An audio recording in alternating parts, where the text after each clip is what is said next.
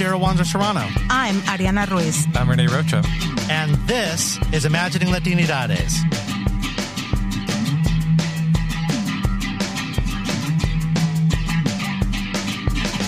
Thank you so much for, for joining us on the Imagining Latinidades podcast. Uh, this is Darrel Wanzer Serrano, and I am joined today by uh, an amazing guest who happens to be on campus uh, as part of our film series for Imagining Latinidades, uh, and that person is Iris Morales. Hello, Darrel. Thank you so much for having me. It's uh, a pleasure to be here as part of Latinidades and to be able to show uh, Palante Siempre Palante. Thank you. Yeah, thank you for coming. I've been wanting to, I've been wanting to bring you to campus for a very long time, and so it's nice to have the opportunity to finally do it, uh, and to be able to show your film and have you here for a Q A afterward. So there's there's like a million things I would want to talk with you about, and you know we could we could probably do an entire podcast series of just conversations about stuff because you have an amazing life um, that is full of activism and organizing um, and really just like you know making such a significant difference in people's lives. Um, i mean i know that personally just from the difference you've made in my life um, ever since we started chatting about the young lords. Um, a while ago. Mm-hmm. 15 16 years ago something like that. It's been a minute. It's been a minute. Um, but today what i'd really like to talk with you about is uh, is is student organizing um, and connections between you know, Puerto Rican studies, Latino, Latino, Latinx studies, um, and the broader communities that those fields emerge from and speak to both inside and outside of academia. Um, you know, this is a theme that uh, that we've talked about on this podcast and in our Imagining Latinidades programming uh, across this year. It's a theme that's really important to us because, you know, from from our perspective, and I think I think from history's perspective, and I think you share this perspective too. Uh, you know, Puerto Rican studies, Chicano Chicano studies, Latina Latino Latinx studies doesn't emerge out of a vacuum. It's not a purely academic exercise. Um, the fact of the matter is that uh, that these fields don't exist without uh, organizing and agitation from students and from broader communities, right? Uh, and so, you know, as we're celebrating this year, the 50th anniversary of Black and Puerto Rican Studies at you know, in CUNY, um, and uh, as we've been celebrating these these kinds of things over the last year or so, the 50th anniversary of the Young Lords um, in New York, um, you know, it's it's important to recognize that that this that this stuff doesn't happen in the academic context without these broader kinds of social movements providing the scaffolding right for it to for the ideas to, to, to, then emerge within the academic context. And there has to be a reciprocal relationship there too right? That once it does emerge in that academic context there seems to to to me at least there's a responsibility to engage to to not just engage those ideas in the vacuum of the academy but to to engage those ideas in a way that maintains and cultivates that connection to community so that's the kind of like impetus. That's the the setup for my question. But my question is really I thought that was your question. well, well, I, I, I mean, I'd like, I'd like to, I'd like to get you to hmm. historicize it a little bit because, like, you know you, you were there right? I mean you're you're there at, as these ideas are bubbling to the surface and not in a passive way right right? You're you're instigating these ideas coming to the surface. You're part of the group of people who's making demands right in the cuny system uh, to uh, to to have you know to to make puerto rican seen right? And to make to to to make the the kind of like our presence like valued and important uh, in an educational context. Uh, so, like, you were there, and I want to hear yeah. more about that. I think our listeners well, want to hear more about that. well, you know me, and so you know that I will start from the from the perspective that we were part of of a specific time where there was a lot of movement happening and there was a lot of change happening in in this country and so i want to position the the struggle for Puerto Rican studies and black studies and all the other studies that we have now that we didn't even envision at that point within that context that we were part of something bigger and something broader in the society. Yeah. Because these movements, these historical points come around every so often, we make them, or we pressure them, or we shape them. Um, they're not always there, and sometimes in the quiet moments, we don't realize that those are also opportunities for when those bigger movements uh, or or or more pressing movements come to the fore. And so the war in Vietnam was impacting our communities. You know, it was poor working class, uh, young black and brown men that were uh, going to fight that war. And in New York City, in, in particular, the situation for uh, young Puerto Ricans was not great. Uh, we we became the generation that started to go into the universities. So we were also the generation because our parents came from Puerto Rico and our parents were part of this huge migration. They came with all the hope for us.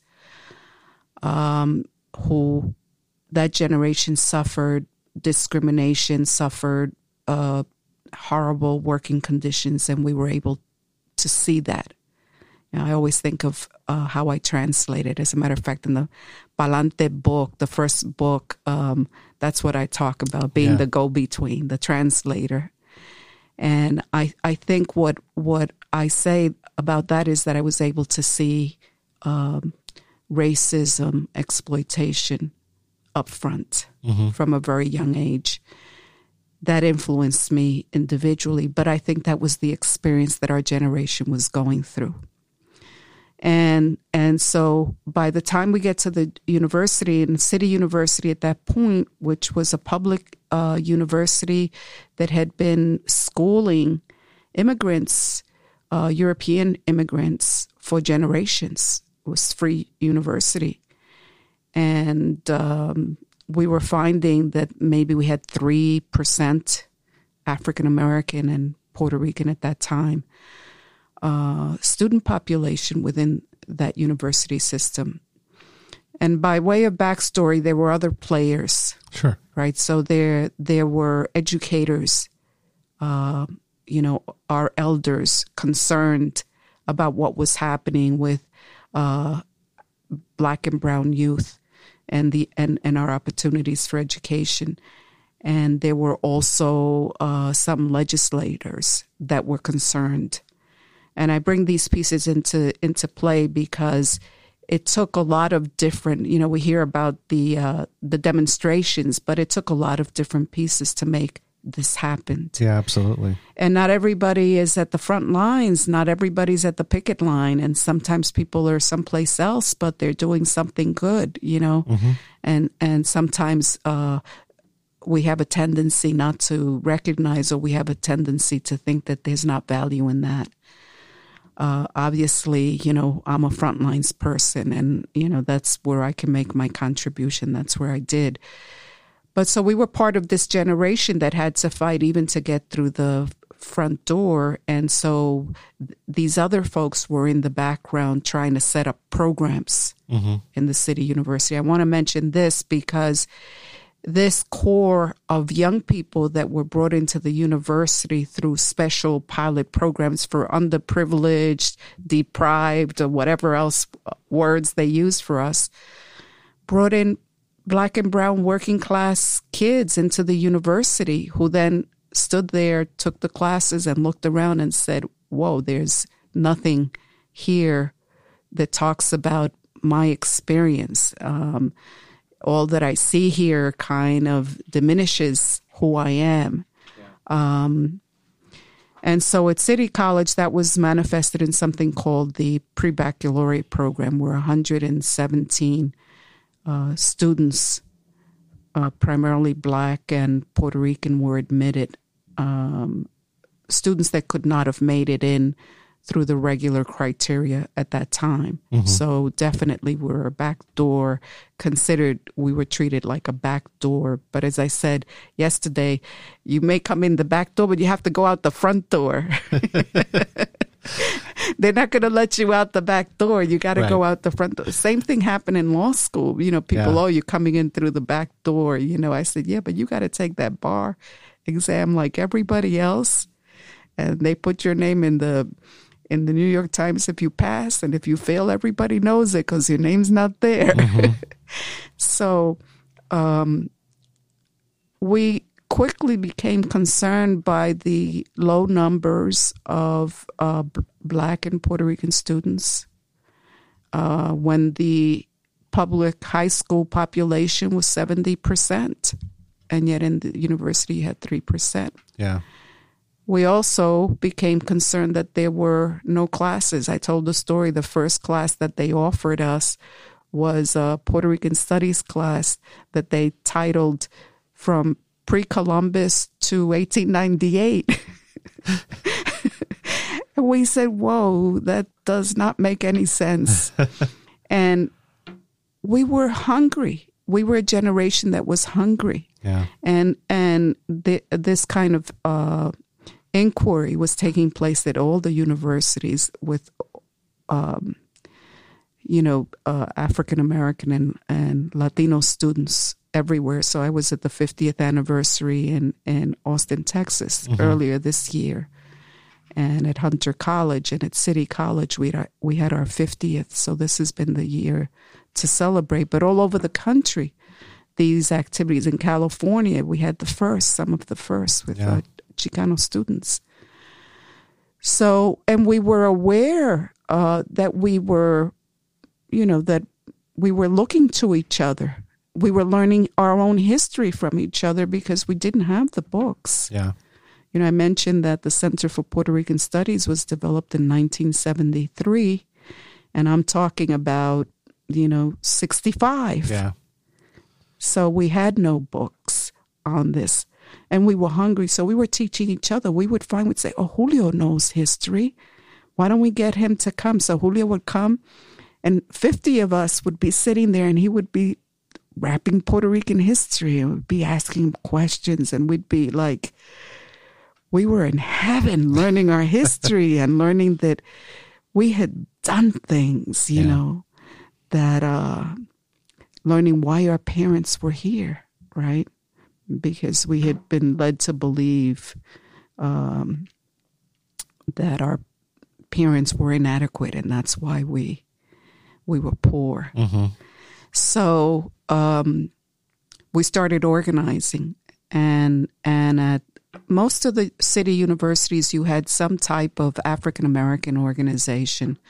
But at that time, as I said, in terms of Puerto Ricans, we were the first big group coming through. There had been other Puerto Ricans, and we looked at them with awe. We knew all their names. Oh, so and so went to this school. Really? He was Puerto Rican?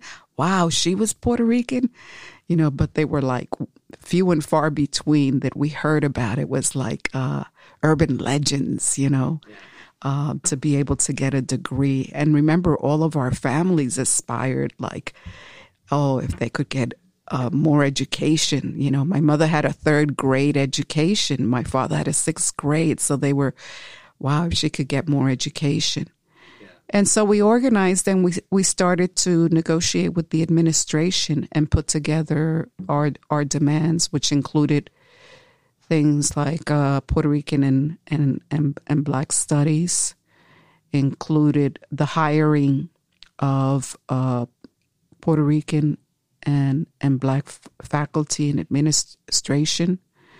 We had uh, a particular demand that education majors should be studying Puerto Rican history mm-hmm. and Black history, which is not a demand that usually people hear about, but that is very important. Oh, it's so important. I mean, the, yeah, not to not to derail, but this is something that I've been that I've been ranting about here at at Iowa because you know the the the population of the of primary schoolers right is is pretty rapidly changing here in Iowa, right? And I don't think education is keeping up. I mean, right. you look at you, know, you look at the demographics in the College of Education here, and it has one of the lowest populations of Latino students. Right, um, the College of Liberal Arts and Sciences has one of the highest, um, but it's only maybe I think it's somewhere around three percent students. I don't know that they have any faculty, right, who are, you know, Latino, Latino, Latinx faculty uh, who are teaching the future teachers, right, who are in those education preparation programs. Um, and, you know, there's there are school districts that are 20, 25%, you know, Latino students here in Iowa. Yep it's a big problem. And I think we recognized it from our own experience, having been in the public school system. Yeah. We recognized it. I know when I was in the Young Lords, I mentioned um, to you yesterday that one of the first things that that I did was to come in and and and help some of the uh, young lords that were becoming members to learn how to read and write mm. because we had young people that had been through the school system that didn't know how to read and write. Yeah. Uh, and so we, we did it with the Red Book. We did it with materials that were relevant uh, to people, and people learned how to read and write, and then went on to learn how to read, um, you know, political economy and things that are usually people think only people in college can read. Mm-hmm. So, but we understood how important that was, and there were so many of us, and um, that that that became one of our demands. The other demand that that I always find like fascinating and so strategic for young people to have come up with this was uh, the demand that the that the um, incoming class reflect the population of high school students. So that I always find it um, fascinating that young people would come up with th- this particular demand that that the entering class ref- reflect in terms of numbers reflect the population in the public high schools. Yeah. That at that point was like 70%. So that's what we were calling for. Yeah. That's such a smart strategic demand because if you just do it by like the population of the state, right? Exactly. Then they can get away with with nothing, right? Right. Uh, or the broader population of the city, even they can get away with nothing. But right. yeah, that's really smart. That was very very smart. I don't remember who came up with it because you know these conversations were collective um, and individual, but they were also as in any movement, they were also developing and evolving over time. So the time period here um, might have been two years, mm-hmm. but it's important to know that you don't sit down one day, pop up, and then you create a movement. Right. And I mentioned that because I've been places, and sometimes you know students will ask me questions like that. You know, um, with the enthusiasm of wanting to get going right away, and I say, you know, these things do take. We have to organize ourselves, and then we have to see who our allies are. And one of the things that was very important about City College is that we were in Harlem. Mm-hmm. We were up on the hill in Harlem. And great writers had written about the university up on the hill, going back to the Harlem Renaissance. Mm-hmm. And so there were eyes on um, City College and mm-hmm. what was happening there, both with these students that had come in as, you know, through the back door, so to speak, and through their demands and through the demands of the community. We had a lot of support from the community, people bringing us food. And I think it's, uh, those connections are extremely important to me. These movements come from the people. Mm-hmm they reflect the desires and needs of the people. Mm-hmm. And then sometimes they they sustain and sometimes they become something else. Yeah. And I want to come back to that point that but one thing that you mentioned to when you visited my class yesterday um, that I think is really important here too is that uh, it also involves training that next generation, especially when you're talking about educational context where you know people are only here for theoretically four years, usually five years, sometimes six years. But, you know, there's a lot of turnover and it's easy. I think what you said yesterday was, you know, it's easy for the administration to just kind of wait you out. Exactly. Right? Exactly. And that happens everywhere. And that's always, you know, something that you have to keep into account in your mm-hmm. organizing. Uh, sometimes I think our organizing has kind of, I don't know what you call this around it. Um, what would you call this kind of a, a blinders on? Mm-hmm that we just see what's immediately to the side and in front of us mm-hmm. without seeing what's on top and what's at the bottom yeah. and what's like three dimensional. Yeah, you get kind of a tunnel vision and just focus on that that thing tunnel, that's most present to yeah. you right at that moment. Yeah. And and so I encourage multidimensional thinking because at the same time that that there's that strategy, then we have to counter a different strategy that yeah. says, you know, as those young people come in, start training, training them, developing them, but also recognizing as part of that training that conditions change. So, for example, in in in in the city university that I'm familiar with, the student population started to change. Mm-hmm. So now it wasn't just Puerto Ricans, you had Dominicans, you had Africans, you had other folks coming in. And then th- that also affected the student organizing because all of a sudden people started organizing, you know, the Dominican student organization, the Puerto Rican student, the Caribbean student organ, the you know, all these different parts and I would, when I speak, I say you have three people in each organization. yeah.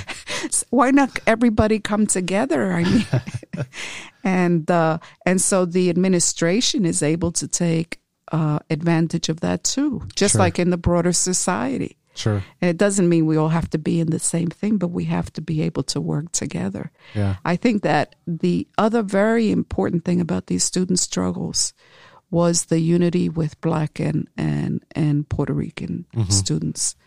Uh, I mean, and we had differences, and sometimes you know the Puerto Ricans were thinking like, well, they put us second, and we don't want to be second, or the the African Americans would say, well, they're riding on our coattails, and there would be a lot of negotiation. I'm not trying to make it sound like it was uh, a walk in the park either uh, because we have to be real. And sometimes if we're not real, then we're not believable. Mm-hmm. So, um, but we work through those. Why? Because what we had in common, what we would gain was bigger than all of that. Mm-hmm. And that was also, you know, for, for young people to recognize that was was very significant. And, and I think part of that development was because of the moment that we were living in terms of history and what was happening in the world. If you think about it, the 60s and the 70s, we're still living with a lot of gains that were made during that time, with a lot of changes, a lot of the, those legacies. I mean, people still reference those. Uh, the the individuals and the movements and the cultural changes that and, and thinking and the individual freedoms and all of that mm-hmm. uh, that has to go into the mix and we were part of that so um, then the city college took over formed the committee of 10 put forward five demands closed the uh, campus had allies in in the, the white student movement. Um, the university was divided between North and South. South was the social sciences. North was the you know engineering and and, and so we had a lot of support on the south. Those were the buildings we took over. People were coming with blankets and food, and then the negotiation, and we had the support of these um, African American and Latino politicians and educators. We had great educators on our side, um, people that were heading up some of these programs that were set up specifically for uh, Black and Latino students. And so that combination gave us a big win. And also, it was just and it was time. Yeah. To expand the intellectual knowledge available in a university. How could you argue that? To bring in the histories and the contributions of other peoples. Uh, there was a lot of interest in African history at that point, mm-hmm. you know, so I mean, to study all of Africa, we still don't do a good job on that. Right. I mean, people talk about Africa like it's one country. Africa is huge. Right. And the contributions and the struggles uh, of that continent are monumental. People don't want to talk about that. Latin America. I, I start. I started to study Latin American history as a result. Mm-hmm. Um, so it was an important moment for students. And by that time, I was uh, going in another direction, which is I really felt that I wanted to return to the community and do organizing there. I, I had been a tenant organizer before, came to work with students, and went then wanted to return back to the community as just where I, f- I felt I could continue to make a contribution. Yeah. And in working with um, in the community, we also worked with students. And one of the organizations that I wanted to highlight that k- kind of had seeds at that moment, City College kind of led this struggle at, at that particular moment. And then there were other universities. I mean, every university, uh, the students at every university got into it. Sure, sure. Yeah. and out of all of these struggles, the Puerto Rican Student Union developed. And it's been understudied as far as I'm concerned, although I know there's several scholars working on yeah. doing, you know, doing uh, some historical research. So, but the Puerto Rican Student Union was made up of uh, working class Puerto Ricans, men and women, and formed on every campus, formed beyond uh, um, New York City, formed throughout and cap- had chapters in in uh, universities throughout the Northeast uh-huh. in particular. Uh, and what is so significant to me about them is not only that they fought for the rights of students, but that they really believed that the student struggle was connected to the community struggle. Yeah one of the beautiful things that they did in in New York was that they established uh, there was no lot in the South Bronx. I don't know if you know about it or if you. Anyway, it was all filled with garbage, and they decided to clean it out, mm-hmm. and that was part of the student work. You had to, you know, you just automatically. It wasn't that you called it even community work. You just automatically knew that you had to work with your community. Uh-huh wasn't community service. We didn't call it that. And they cleaned out the lot and they named it, they put murals on the side of one of the buildings and they named it La Plaza Borinqueña. Okay. And we had so many demonstrations and gatherings and community uh, festivals there. It became a viable community space. Mm-hmm. It was students that created that. Huh. Um, and the Puerto Rican Student Union became politicized also and became affiliated with the Young Lords. Yeah. Their their pat- platform included not not only educational issues. The Puerto Rican Student Union also had an anti-imperialist platform. Okay.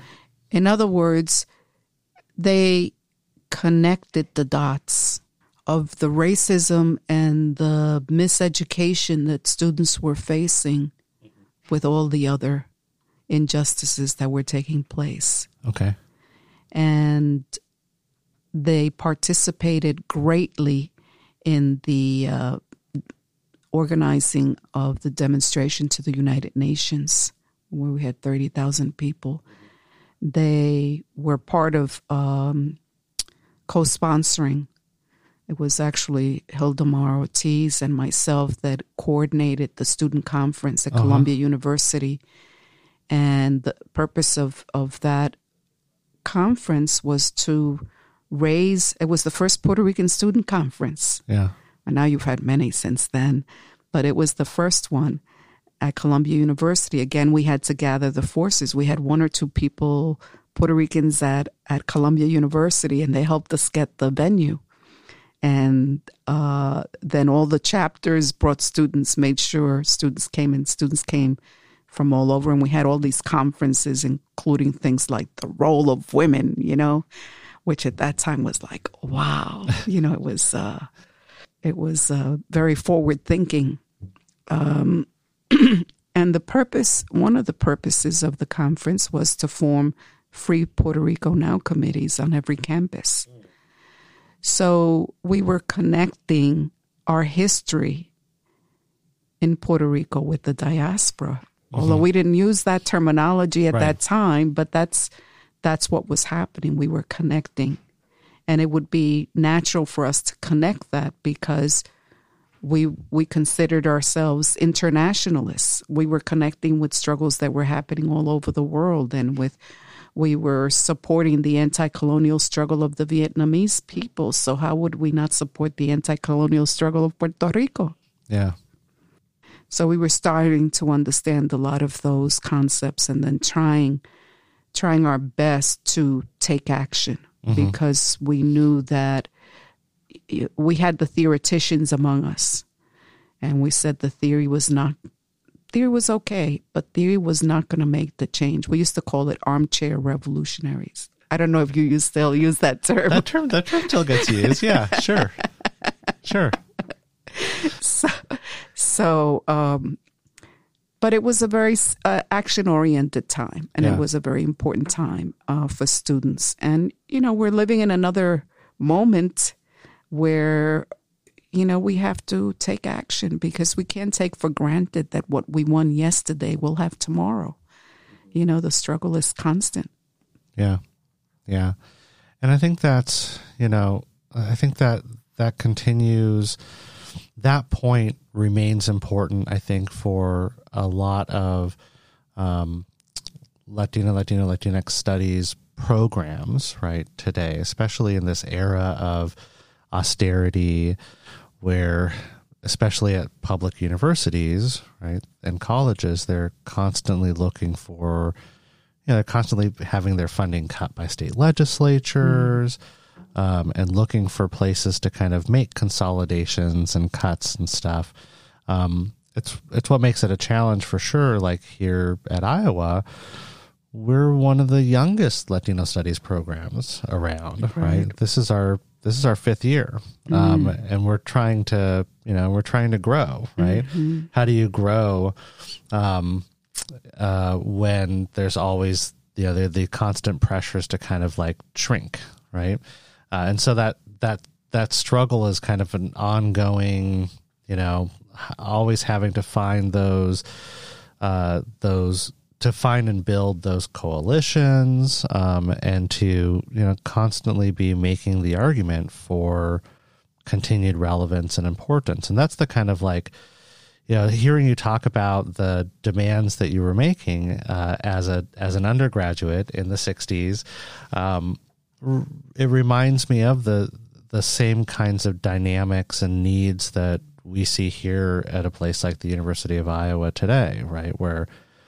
you know the the university's done a good job of recruiting a pretty good job of recruiting students uh, especially undergraduate students um, but lags in the recruitment and retention of faculty mm-hmm. um, and you know it's it's a it's not a, a, kind of holistic approach that's being taken right mm-hmm. um, and so our you know our students i think like you at, at their age are hungry for mm-hmm. this knowledge, right? Mm-hmm. Um, and they're hungry to build community. Um, and I think they're, you know, I think that they're they do a really good job of helping to kind of build those bonds amongst each other, right? And to and to craft out those spaces of community and of belonging, um, even when it doesn't seem like the university is supportive of that, mm-hmm. right? Um, but I think that that making the connection to that uh, to the kind of like the the scholarly side of things, right? In terms of like really creating those spaces for intellectual belonging within the university um, and making Latina, Latino, Latinx studies matter beyond the kind of like confines of our unit mm-hmm. and of uh, the Latina, Latino, Latinx students who are here. That's a you know, that's another kind of struggle that's connected to this. Mm-hmm. Well, a couple of things. I always think of what is the purpose of things. And so for from what I have seen traveling around the country and speaking to students is the university for Latinx students is extremely important to learn about who we are yeah. and our history. So many young people come in and like like myself didn't know our history because it's not being taught in the high schools or in the primary schools. In New York City, we don't have Puerto Rican history still in the high yeah. schools. Yeah. So you have teachers individually, but it's not part of the curriculum. Yeah. So it's just wild. It's it's it's, it's incredible, you know. As the largest Puerto Rican community, you know, was till recently mm-hmm. In the United States, and they don't have the history. So, so we have a choice then well, we have several choices actually. One is we have to take responsibility for it and try and do the best that we can yeah. uh, to make sure that it's not lost, whether it's films or books or workshops or public libraries or whatever it is that we need to do.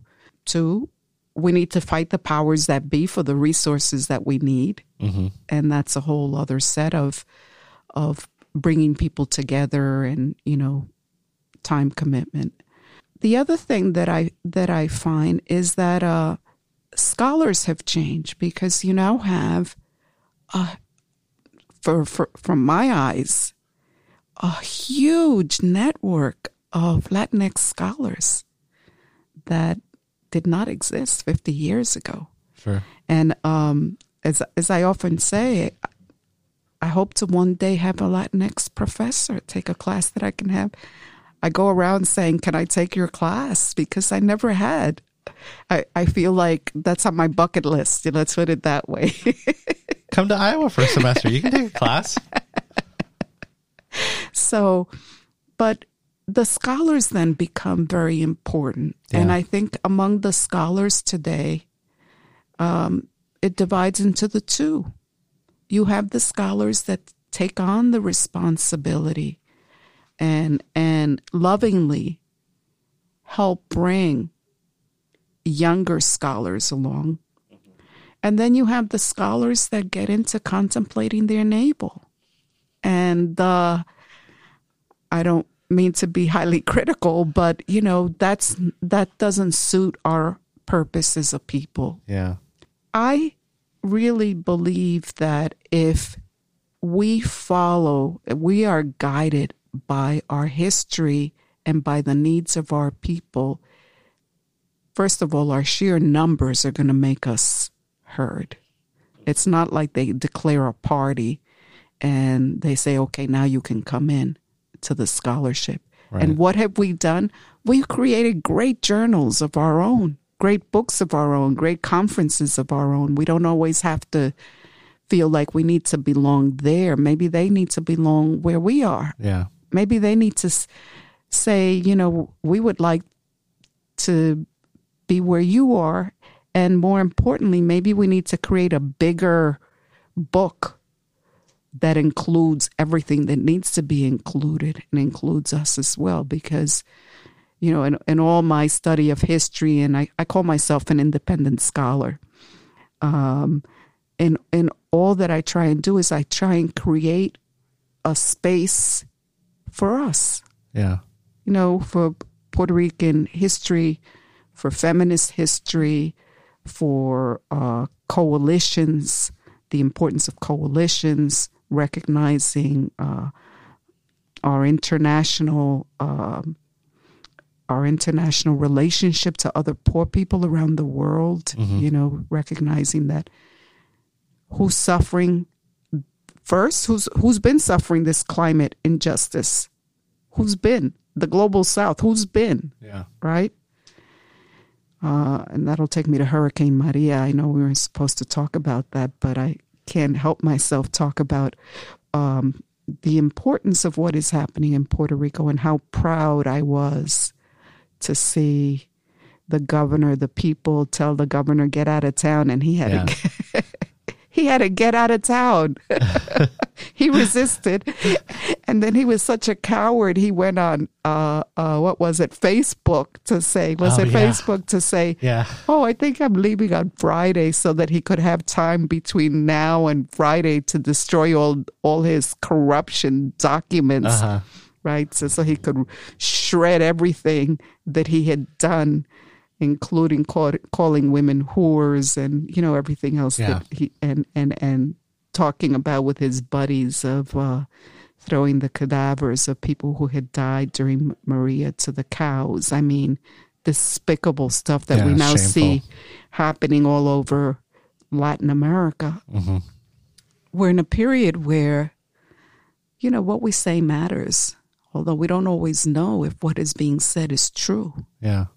Right? People even questioning, is there anything such thing's truth? And then we get all confused. So we have to find anchor points. I always look for anchor points when I'm spiraling out of control. and to me, the, uh, you know, like my mother becomes, you know, sometimes I need to visualize somebody hmm and in my writing i do that i visualize a young student that i want to read this or i think about my mom you know who who had thre- third grade education and was orphaned and taken out of school and uh who always encouraged me to get an education estudia you know don't be like me right I may have heard those same things as Yes. a as a kid. Yes. So imagine that hope in us, Yeah. and then we have to carry that hope forward. Right. We have to take it forward and not take it for granted. You know, sometimes when we we gain something, we take it for granted. And so I think it's the scholars also have to take that responsibility because it was was a scholar that influenced you hmm it was a scholar that influenced me Yeah. and, and that they that they saw part of their it wasn't you know like it was part of their being to inform to educate to you know motivate to bring to offer gifts of knowledge Yeah. that we didn't have Yeah. That's great. Inspiring words. I thank you so much for uh, for being here with me and for for agreeing to sit down for the podcast and for visiting Iowa and doing the the film screening later today. I mean this this episode will air um you know next month in January, but uh but you know your your words and your advice and your wisdom are timeless, of course. thank you very much thank you Um, so you know, we'd love to hear your thoughts on uh, on Twitter. We're at Imagining Lat for the podcast. Um, and if you'd uh, like to engage us via email, you can shoot us one at podcast at imagininglatinidades.com. Um, I will be sure to uh, to put up links to uh, to Edith Morales' work, uh, to Red Sugar Cane Press, um, and uh, and other things that we've talked about uh, in the show notes. So please be sure to check those. Uh, please also share this podcast with friends and subscribe. Subscription is so important. The more people subscribe, uh, the more it helps to uh, to to to kind of give us visibility. Uh, it doesn't hurt to get uh, to get five star ratings, so please do that as well if you are so inclined. Uh, thanks for listening in, uh, and again, please check the show notes for all the links and sites that we mentioned today. Thank you again for being with us. it was my pleasure thank you All right, thanks, y'all.